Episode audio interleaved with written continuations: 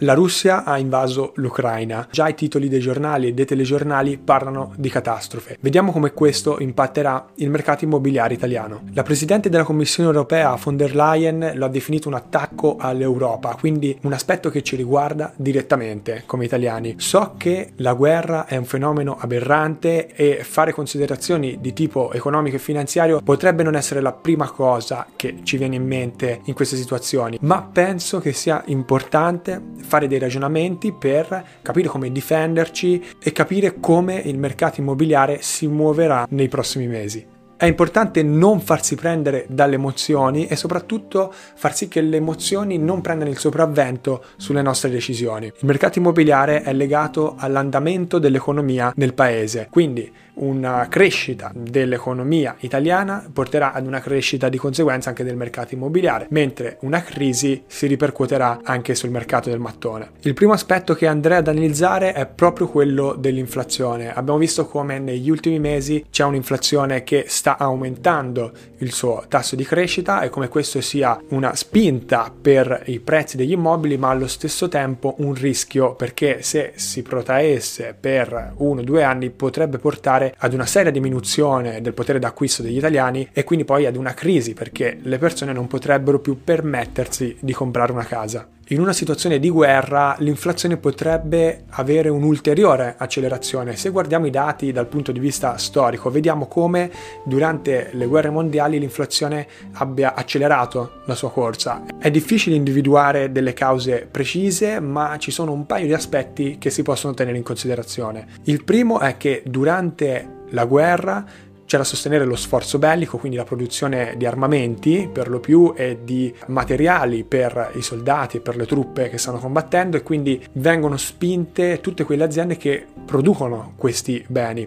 Per esempio la Fiat durante le ultime guerre mondiali ha fatto dei profitti di guerra enormi convertendo la sua linea produttiva dalle auto agli armamenti. Ovviamente maggiori profitti, maggiori guadagni si traducono poi in un aumento del potere d'acquisto e di un aumento dell'inflazione stessa. Il secondo aspetto è quello della svalutazione della moneta, quindi durante le guerre le monete tendono a perdere la fiducia che ne determina poi il valore e quindi diminuiscono di valore. Questo comporta ovviamente un aumento della corsa dell'inflazione.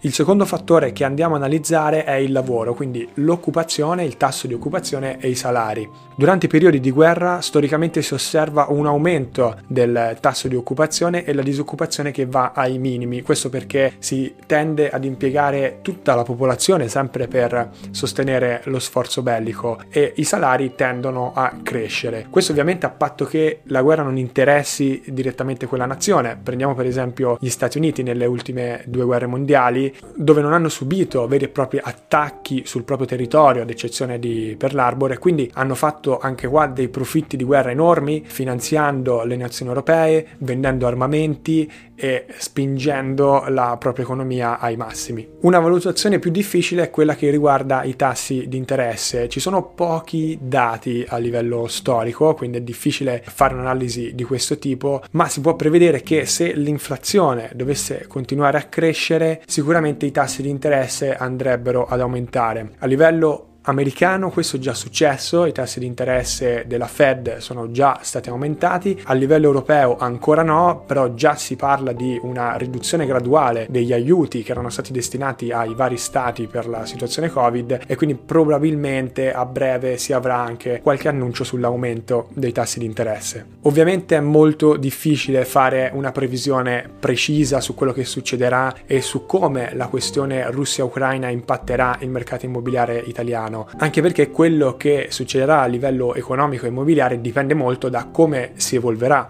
questo conflitto. Il mio consiglio è essenzialmente di non variare il nostro progetto perché, come dicevo, è impossibile andare a prevedere cosa succederà e come impatterà questo conflitto sul mercato italiano. Abbiamo fatto delle ipotesi, abbiamo guardato i dati storici, ma è difficile capire che direzione prenderà. Quindi il mio consiglio rimane quello di non variare il proprio progetto, sia che si stia cercando di comprare una casa, di venderla, oppure di investire in immobili. Secondo la mia opinione il momento rimane ancora positivo per fare degli investimenti immobiliari, ne abbiamo parlato in diversi video precedenti che magari puoi andare a vedere. Fammi sapere con un commento scritto cosa ne pensi, se sei preoccupato e come ti stai comportando in questa situazione. Spero che questo video ti sia utile e noi ci vediamo alla prossima.